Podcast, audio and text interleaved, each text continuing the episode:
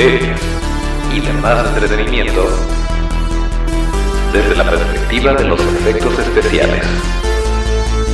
Toro FX Studio, el podcast.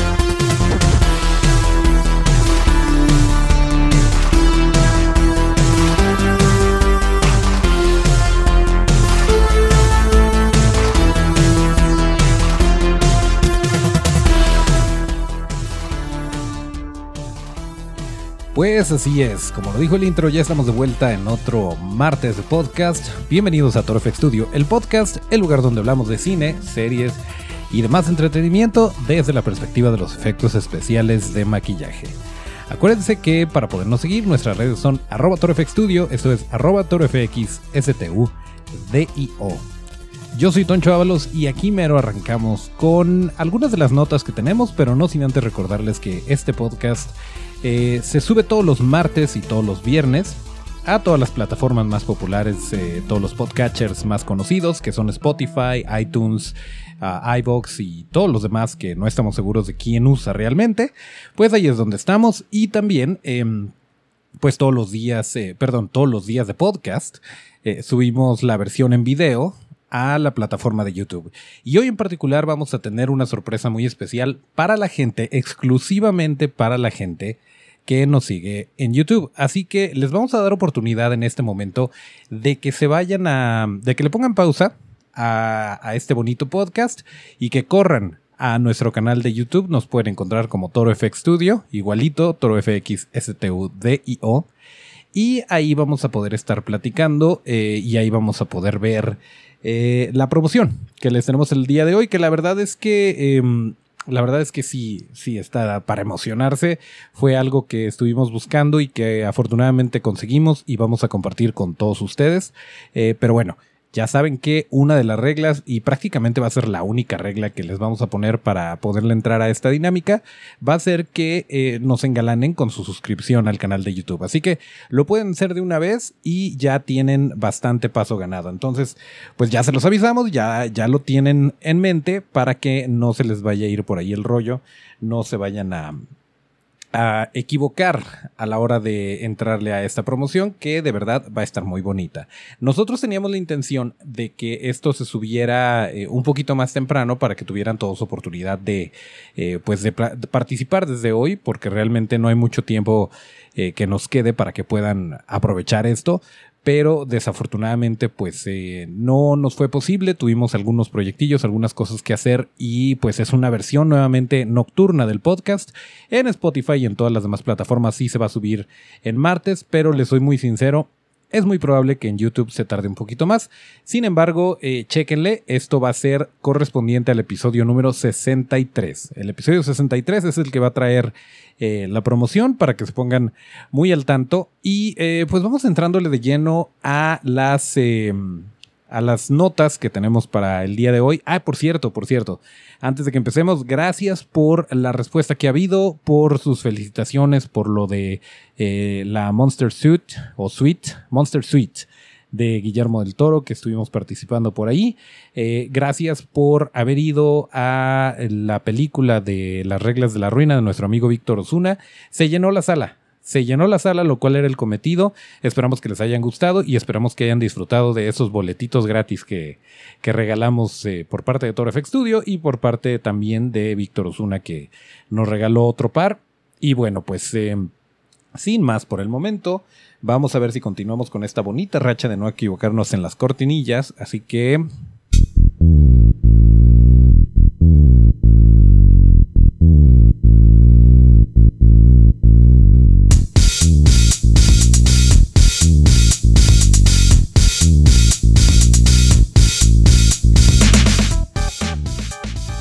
Pues una noticia un poquito triste que tenemos para el día de hoy es que eh, pues se nos despide, se despide el capitán Spaulding. Eh, resulta que Sid Haig, este actor Sidney Haig, eh, que comenzó su carrera mm, aproximadamente en los, a finales de los 60, de 1967, me parece que es uno de sus primeros papeles en el mundo del terror. Este señor siempre se, se enfocó al cine de terror y eh, pues obviamente uno de los papeles, si no es que el más famoso, el que, el que más recordamos, es como el Capitán Spaulding en las películas de Rob Zombie, que ha conectado de alguna manera. Esto inició en eh, la película de House of a Thousand Corpses. Después tuvo una secuela que fue, o era precuela, que fue The Devil's Rejects. Y ahí también salió Sid Haig como el Capitán Spaulding. Eh, y después, eh, pues tuvo un breve cameo en la película de Three from Hell, que es la más reciente de, de Rob Zombie, que ya más o menos hemos hablado de ella. Me parece que sí, en algún en algún episodio anterior seguramente la mencionamos. Y bueno, pues resulta que hace algunos días, hace em, algunas semanas incluso, me parece, eh, tuvo un accidente, pero parecía que se estaba recuperando, parecía que estaba poniéndose mejor. Y pues el sábado 21 desafortunadamente eh, su esposa confirmó que eh, había fallecido, que ya se nos había ido. Y bueno, el señor tuvo una larga carrera eh, vivió 80 años, desafortunadamente pues no, no era como que su momento de irse, estaba bastante lúcido, fue a raíz de todo esto que, que perdió la vida. Eh, pero bueno, pues siempre lo recordaremos. Yo creo que su trabajo, su legado va a continuar. Hay muchas personas que en este momento están eh, súper de luto, que eran muy fans de, de, este personaje y de este actor. Pero bueno, la ventaja de cuando se nos van los ídolos es que su trabajo se queda y vive todavía mucho tiempo. Entonces, eh, pues un abrazo donde quiera que esté el capitán Spaulding. Y pues esa fue una de las notas que tenemos. Pero bueno, otra cosa que sucedió, que ya la platicamos este sábado 21, fue eh, la presentación de las reglas de la ruina en Cinemexania. Y la verdad es que no sé si sea el momento para hablar acerca de la película. Una cosa que yo aplaudo muchísimo. Ah, por cierto. Eh, Estuvo también el cortometraje, nos habló Víctor de eso cuando, cuando platicamos con él, el cortometraje de Freddy Chávez Olmos de, que se llama Duérmete Niño, que también es una joya. Eh, y lo disfrutamos muchísimo, disfrutamos mucho esta apertura de la gente y el poder estar ahí, poder compartir en la sala de cine eh, estas dos obras, que fue tanto el cortometraje de Freddy como el primer largometraje de Víctor. Y miren, independientemente de lo que les pueda llegar a parecer la película, yo creo que es importante resaltar que se está haciendo, que se está, eh, se está atreviendo cada vez más gente a consumir y a producir cine de género. No estoy hablando necesariamente del terror, eh, pero en sí el cine que va más allá, que trata de proponer un poquito más de lo que estamos acostumbrados. Eso siempre se agradece, es muy bonito que, lo hagan. Y la verdad es que la película yo en lo personal la disfruté mucho hubo partes geniales eh, que me sorprende.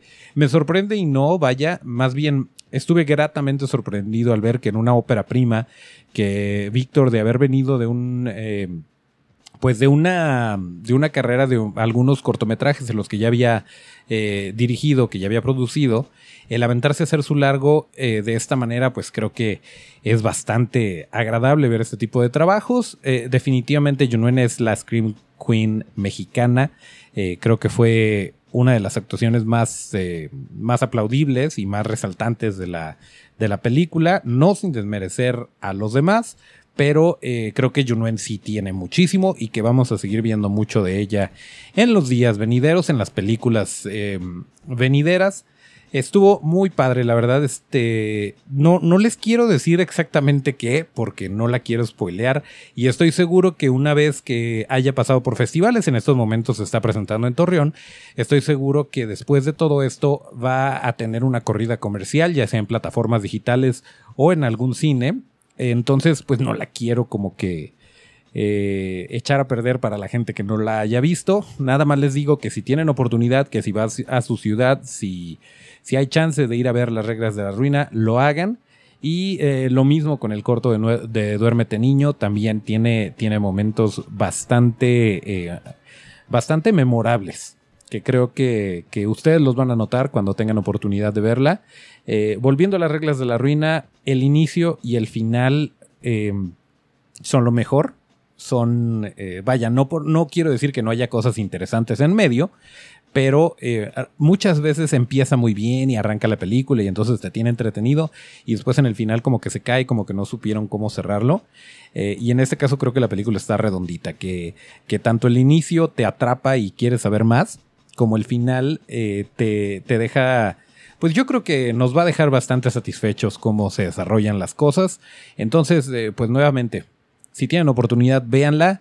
Eh, y pues muchas felicidades a, Víctor por, por esta chamba que se aventó. A ver si en algún momento lo podemos traer para que, para que la platiquemos y para que le hagamos eh, algunas preguntas ya más, más dedicadas a la película y no necesariamente sobre, sobre sus gustos y sobre su carrera. Pero bueno, pues nuevamente gracias por, por haber estado ahí a la gente que fue. Y em, pues otra noticia que les tenemos por ahí. Resulta que em, en los 80s hubo una película que se llamó Creep Show. Que fue una. Bueno, aquí en Argentina se llamó El Festín del Terror. Y en México se llamó Cuentos Macabros de México. Y era como una película de antología con varias historias cortas, historias pequeñas, en donde, em, pues bueno, no estaban entrelazadas entre, entre sí, tenían eh, cosas interesantonas por ahí y pues obviamente eran de terror, una especie de terror cómico, eh, lo podríamos llamar. Fue dirigida por George Romero, eh, de quien ya hemos hablado muchas veces en este podcast, el padre de los zombies y uno de los masters del, horror. Y fue escrita por Stephen King, este muchachón que, bueno, muchos conocemos su trabajo. Pues resulta que tuvo dos secuelas, una en el 87 que fue Show 2 y en 2006 que fue Show 3. Y hasta ahí pues fue todo lo que supimos. Esto definitivamente eh, dio pie a que se generaran otro tipo de, contenidos, como por ejemplo, eh, ¿se acuerdan de Cuentos desde la Cripta o Tales from the Crypt? Eh, que también más o menos era un terror cómico, que era secuencial pero no ligado y que eran pues pequeños capitulitos de, media hora, que a veces te contaban dos historias en un, mismo capítulo. Y bueno, con, este puppet que estaba increíble, que por cierto, dato, curioso, el Crypt Keeper eh, o el guardián de la cripta ese está basado en las momias de Guanajuato. Y eh, otra cosa es que decían que era el mismo animatronic de este monito que el de Chucky. Esto es falso, sí se reutilizaron ciertas cosas, pero se tuvo definitivamente que modificar. Los ojos no coinciden en, posición ni en tamaño. Y bueno, eh, fueron, fueron ciertos detalles que se les tuvieron que mover. Sí están medio conectados, pero no tanto como uno podría creer. Pero bueno, volviendo a Show, el caso es que eh, hay una plataforma digital que se llama Shudder, que por cierto todavía no llega a México y América Latina. Hasta el momento solamente está en Estados Unidos pero en esta plataforma el señor Greg Nicotero está, está como showrunner, está este, a cargo de, esta serie y eh, pues son capitulitos de media hora en donde toma el mismo, em, el mismo concepto de Crip Show. Eh, con historias cortas, con historias que obviamente pues no, no son escritas por Stephen King, pero está trayendo a mucha gente muy talentosa a trabajar en esto. Eh, gente como Stephen King, como Joe Hill, de quien ya hablamos, que es hijo de Stephen King, pero muy bien por Joe por no, no llamarse Joe King, eh, para que medio se distraiga uno y no, no lo compare con su papá. Eh, está trayendo mucho talento y hay un, hay un pequeño videíto que aventaron por ahí que está en YouTube, se los vamos a compartir en la descripción de este episodio. Em, en donde más o menos te das cuenta de por dónde va. Es como un detrás de cámaras, como estos pequeños eh, featurettes que, que, vienen en los, en los Blu-rays cuando los compras y, pues ahí ves eh, un poco de la historia de cómo, de cómo se crea este, este universo, este producto, que en este caso es la serie. Eh, pero bueno, desafortunadamente dos cosas. Uno, no hay subtítulos, está completamente en inglés. Y dos, eh, pues no tenemos acceso a la serie. Entonces, por mucho que nos podamos emocionar, no la vamos a poder ver, al menos no de manera legal, porque todavía no llega a México y América Latina. Y miren, yo creo que sería muy bueno que si bien está padre que existan cosas como Show, que, perdón, como Shudder, eh, o como Hulu, o como estas otras plataformas que a lo mejor no son unos gigantes como lo sería Prime Video o definitivamente eh, Netflix y próximamente Disney Plus, eh, pues que de alguna forma se unan y nos hagan un cargo y tengamos acceso a todas ellas, porque va a estar muy difícil estar comprando ese montón de plataformas y entonces estar cambiando entre plataformas para ver ciertas cosas como si cambiáramos de canal de tele, porque pues no es lo mismo, no es tan sencillo y creo que a final de cuentas el consumidor las termina pagando y no disfruta de la manera que lo podría hacer eh, si tuviera todo a su alcance.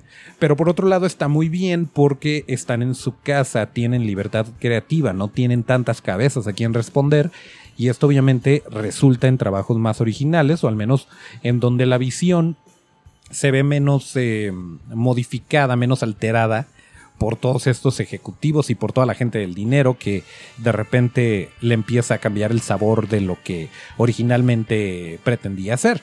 Entonces, pues bueno, son em, son estas dos situaciones que no sabemos eh, hacia dónde vayan, pero ojalá, ojalá y tengamos acceso a esta serie, que la avienten a Netflix, que le vendan los derechos a alguna otra plataforma a la que sí tengamos acceso, porque se ve bastante antojable. Nosotros les vamos a poner por ahí la liga para que vean este pequeño eh, documentalito de 6 minutos de Creep Show. Y pues si están en Estados Unidos o en un lugar donde sí tengan Shudder, que envidia, y pues aprovechen para poderla ver. Y bueno, Em, déjenme, le tomo un poquito mi café antes de que me dé el complejo de Lolita Yala. Eh, porque vamos a continuar con unas recomendaciones que les tenemos para el día de hoy. Así que...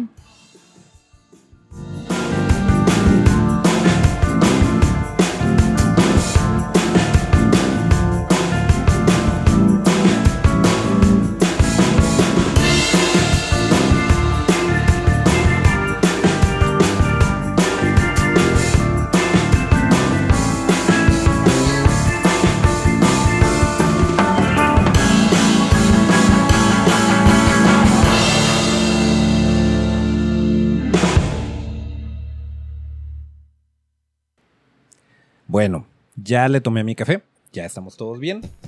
Eh, ¿Qué les iba a decir? Ah, sí, recomendaciones. Esta vez las recomendaciones no son en plataforma digital o en, eh, o en películas o cosas de las cuales ustedes tal vez tengan que salir de su casa o tengan que meterse a la plataforma. Estas, eh, hasta donde yo sé, no están en, en plataformas actualmente, pero son películas que vale muchísimo la pena revisitar. Y bueno, ya está a punto de terminarse. ¿Se acuerdan que cuando empezó septiembre decíamos que iba a ser el mes de Guillermo del Toro? Y que eh, pues muchas de las noticias que hemos dado han sido alrededor de Guillermo del Toro y con sobrada razón. Tenemos el, eh, la exposición de En Casa con mis monstruos y estuvo Scary Stories to Tell in the Dark y bueno, un montón de cosas. Pues sí, definitivamente trabaja mucho el Santo Patrono y... Em, pues no nos queda más que eh, hablar de su trabajo porque se relaciona directamente con lo que nosotros platicamos en este bonito podcast. Y eh, la recomendación que les tenemos el día de hoy es su ópera prima, es la película de Cronos de 1993. Una excelente, excelente eh, película y excelente ópera prima. La verdad es que ahí, desde esta película, si ustedes no la han visto, dense la oportunidad, sobre todo ya conociendo su trabajo. Si ustedes dan la oportunidad de ver esta película, eh, con, con el ojo de haber visto las demás, se van a dar cuenta por qué es lo que es Guillermo del Toro y por qué está donde está porque la verdad es que eh, desde entonces se veía la genialidad que lo caracteriza. Es un peliculón y em, es muy emocionante porque en esta película, además de las grandes actuaciones, de eh, todo este misticismo, todo este romanticismo que le da a lo que bien podría ser horrible, pero no lo es, em, que es el, género de zombie, perdón, de, de vampiro pero de una manera, contado de una manera completamente diferente. Eh, el papelazo que se avienta Daniel Jiménez Cacho, eh, Cacho. Eh, bueno, infinidad de cosas que son muy rescatables de esta película. Es, es una película donde Guillermo del Toro no tenía la capacidad, los recursos, el, el presupuesto para hacer el maquillaje de efectos especiales. Y bueno, él prácticamente nada más para Cronos, pese a que ya lo había hecho en la hora marcada y pese a que ya traía como que más o menos el conocimiento, eh, esa era la meta de aprender efectos especiales de maquillaje, el poderlos hacer para su película Cronos. Y con esto, bueno, tomó el curso por correspondencia de Dick Smith, después se hicieron amigos, em, incluso si van a En Casa con mis monstruos, se ve un prostético de eh, la película de Cronos y es muy bonito ver eh, que todavía lo conserva. Y bueno, pues una vez que terminó esto, él dejó de dedicarse a eso y continuó haciendo películas, pero pues es muy bonita la historia y es muy bonito todo lo que rodea a esta película de Cronos para que si tienen oportunidad la compren, la vean, si ya la tienen ahí en su casa, si tienen por ahí un VHS, a lo mejor un DVD empolvado, desempólvenlo y véanla. Y si pueden, consigan en Blu-ray. Esa, esa versión de la latita que les mostré para los que están en YouTube. Em, pues sí fue un poquito difícil de conseguir, pero la verdad es que vale muchísimo la pena. Trae un montón de cosas bien padres, un montón de cosas adicionales, pero en sí lo importante es que vean la película. Y otra recomendación que les traemos es un remake, pero que dio pie a muchas otras cosas. Resulta que em, Fede Álvarez, de quien ya hemos hablado antes, este uruguayo que este, pues en sus inicios se dedicaba mucho a, el, a los efectos visuales hizo un pequeño corto en donde había ciertas naves, era como una invasión extraterrestre y pues había, había naves espaciales y cosas por ahí interesantonas y esto llamó la atención de muchas personas importantes en Hollywood, entre ellas Sam Raimi, quien dijo, a ver, quiero hablar con este muchacho, quiero ver qué podemos hacer. Y resulta que lo que terminaron haciendo fue un remake de eh, El bebé de Sam Raimi, que es Evil Dead, que es esta película eh, de 2013 que bueno, no es, em, vaya, se llamó Posesión Infernal en México y Latinoamérica. Eh, y bueno, no es necesariamente el mismo feeling que tiene eh, Sam Raimi, no es un terror de comedia, sí tiene sus momentos chistosos, pero no es lo que originalmente era Evil Dead. Eh, sin embargo, creo que desde los créditos em, iniciales hasta los créditos finales, creo que te da una idea de quién es Fede Álvarez y del tono que tiene esta película y de cómo, eh, cómo le gusta contar historias. Y bueno, es en sí es una película que no te pide mucho, no te pide que hagas tarea, eh, ni te estresa demasiado. Es una película de, eh, de una cabaña, de posesiones, de monstruitos, monstruitos poseídos, vaya que si bien no tiene tanto del humor, sí, em, sí funciona muy bien. Funciona muy bien como, como, una película adaptada a estos tiempos, más o menos con, con guiños obviamente a la película original. Em, pero nada que ver, por ejemplo, con Ash vs. Evil Dead, que es esta serie donde sí sale Bruce Campbell y donde es, eh, pues, como que una continuación de, de, la película de Sam Raimi con Bruce Campbell a la edad que tiene en estos momentos. Eh, en este caso, Posesión Infernal o Evil Dead es muy distinta en ese aspecto, pero una muy buena película para ir calentando motores porque pues estamos por entrar a octubre y ahí viene Halloween y acuérdense que a muchas personas les gusta como que hacer maratones de películas de terror.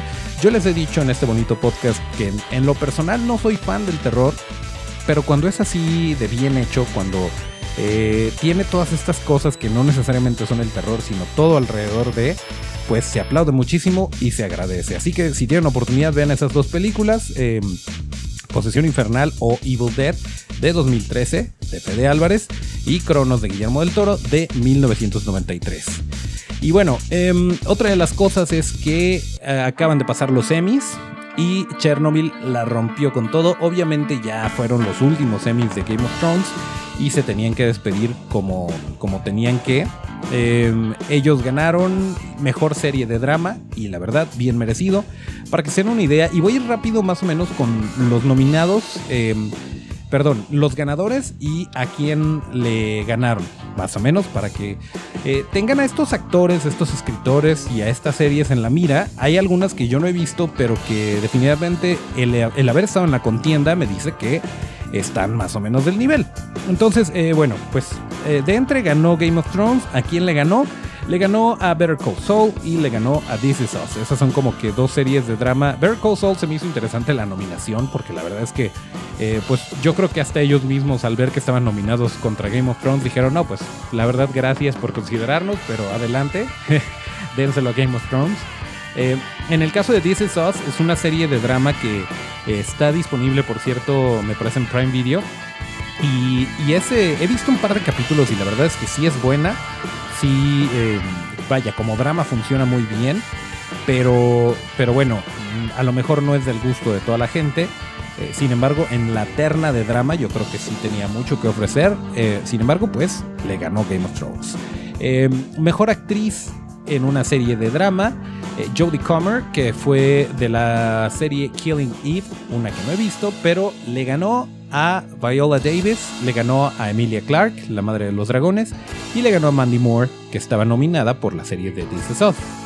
Eh, mejor actor de drama fue Billy Porter por la película, perdón, por la serie de Pose, eh, ganándole a Sterling K. Brown, eh, que actúa en This Is Us y es un gran actor, a Emilio Ventimiglia, que también está en This Is Us, le ganó a Kit Harrington, a Jon Snow, y a Bob Odenkirk, que es Saul Goodman en Better Call Saul. Mejor actriz de drama fue Julia Garner por Ozark, otra serie que no hemos tenido oportunidad de ver, pero le ganó a tres nominadas que eran de Game of Thrones, eh, Lina Headey, Sophie Turner y Macy Williams. Eh, y en el caso de actor secundario de drama, ah, la anterior era actor secundaria o actor de reparto, actriz de reparto. Eh, y el mejor actor de reparto fue Peter Dinklage, muy bien merecido. Compitiendo también con Alfie Allen, Giancarlo Esposito, que es un gran actor, Jonathan Banks, Banks y Nicolas Coster Waldo. O sea, estaba compitiendo contra gente de Game of Thrones de todas formas, pero ganó Peter Dinklage. Em, ahí les va rapidísimo en serie limitada, porque e-, era la terna de serie normal y la de series eh, limitadas, que quiere decir, vaya, miniseries, perdón. Pues es que dice Limited Series, pero no sé exactamente cuál es la traducción. Este, sí me vi muy Google en este, en este momento, pero bueno, en, en miniserie Mejor actor, Jalil Jerome por When They See Us. Em, mejor actriz, Michelle Williams. Em, y eh, por.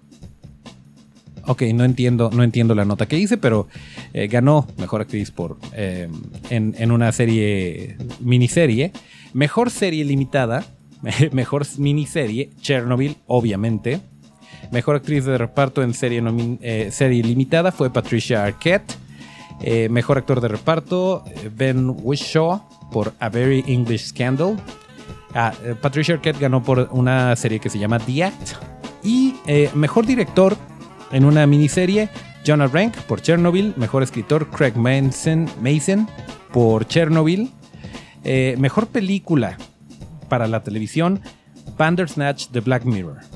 ¿Se acuerdan que hablamos de esta, de esta serie que es interactiva, que la tiene, eh, que la tiene Netflix, eh, en, como parte del universo de Black Mirror, que tú elegías para dónde te ibas y bueno, que había un montón de finales y luego la gente empezó a, encontrar huevos de Pascua y encontrar todos los finales posibles, los diagramaron. Bueno, fue un rollo, fue eh, pues no la primera vez que se hacía algo así, pero, pero sí de esta manera.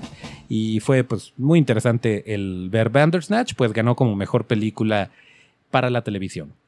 Y bueno, pues esos fueron los Emmys, eso fue lo que sucedió eh, alrededor de estas estatuillas y los ganadores. Em, y tenemos una, una, notita más antes de irnos. Déjenme tomarle mi café porque hablar tanto y tan rápido de los Emmys em, me está resecando un poquito la garganta. Permítanme.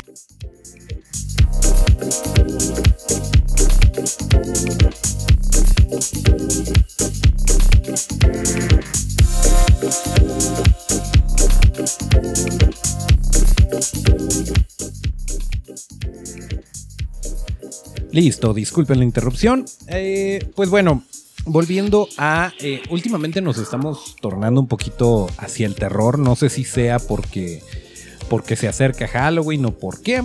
Pero eh, se acuerdan ustedes, obviamente, de Freddy Krueger. Hablábamos hace un par de episodios que, Robert Englund decía que ya era momento de que se pasara la estafeta de Freddy Krueger, que ya lo interpretara alguien más, incluso sugería por ahí a Kevin Bacon. Em, pues resulta que em, los derechos habían estado de aquí para allá. Wes Craven antes de morir no era el dueño de, no, no, no poseía los derechos de distribución o eh, pues la firma para decir si se hace o no se hace en cuanto a Freddy Krueger. Y resulta que eh, hay una ley chistosona en Estados Unidos que dice que después de 35 años, em, el creador, escritor original puede apelar y puede pedir em, pues que los derechos vuelvan a él. Y justamente se cumplieron 35 años del estreno de eh, Pesadilla en la calle del infierno, de la primera película de Freddy Krueger. Y pues dijeron los familiares de, Wes Craven, porque ya se nos fue, em, dijeron vénganse para acá. y ahora ellos están en control de lo que, de lo que sea el futuro de Freddy Krueger. Lo cual es una buena noticia porque, bueno, muchas veces eh, la familia dice, ya no quiero que se haga nada con el trabajo de mi papá o de mi mamá, eh, ya que dejen ahí todo. Eh, pero en este caso, yo como que lo veo como una buena noticia para que no se hagan las películas nada más por el dinero, sino que eh, lleguen y les vendan la idea a la familia de Wes Craven y le digan, miren, esto es lo que queremos hacer con Freddy Krueger, va a ser Kevin Bacon o va a ser eh, Tilda Swinton, que puede hacer cualquier papel, o no sé, alguien más. Em, y pues eso está muy bien. La verdad es que qué bueno que, y, de cualquier manera, por a, veces por cuestiones legales, eh, el mero mero o el creador de algo termina perdiéndole o termina no teniendo un control en lo absoluto sobre su obra. Y en este caso, pues qué bueno que, haya regresado Freddy Krueger a, eh, a, las manos de eh, su creador, que bueno, en este caso sería la familia de, de Wes Craven. Y bueno, pues eh, hay otras cositas de las que queremos platicar, pero yo creo que eso lo platicamos el próximo viernes de podcast.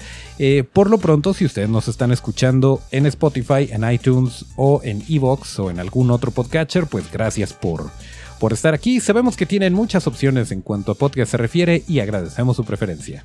No, la verdad es que, eh, pues qué padre, qué padre que esté creciendo la familia. Nosotros les agradecemos muchísimo y vamos a seguir subiendo episodios todos los martes y todos los viernes. Acuérdense que tenemos una sorpresa el día de hoy, así que, em, pues bueno. Em, para los que ya, eh, ya estaban en, en, Spotify y en todos estos lugares, em, pues gracias. Creo que ya va siendo momento de que nos vayamos a YouTube porque por allá va a haber eh, una, pues una especie de escena post créditos, una, un pedacito adicional que es donde les vamos a explicar de qué se trata, qué es lo que tenemos para ustedes y eh, cómo es que lo vamos a regalar. Así que, eh, por lo pronto, vamos a, vamos a ver cómo le hacemos para cerrar el episodio. Em, y miren, vamos más o menos bien, ¿no? Vamos bien en cuanto a en cuanto a las cortinillas y todo esto. Entonces, esperemos que no sea la excepción, esperemos que se pueda eh, terminar de la manera correcta este bonito podcast. Así que lo vamos a intentar. Vamos a preparar todo esto y...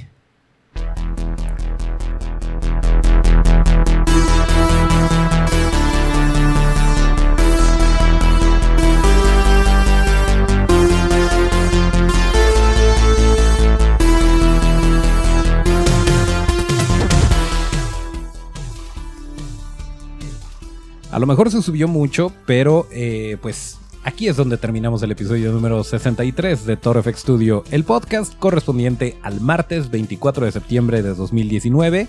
Acuérdense que para seguir la conversación hay que seguirnos en todas nuestras redes, en donde aparecemos como Toro FX Studio, arroba Toro FX STU, DIO. Yo soy Toncho Ábalos y mis redes son arroba Toncho Ábalos con T.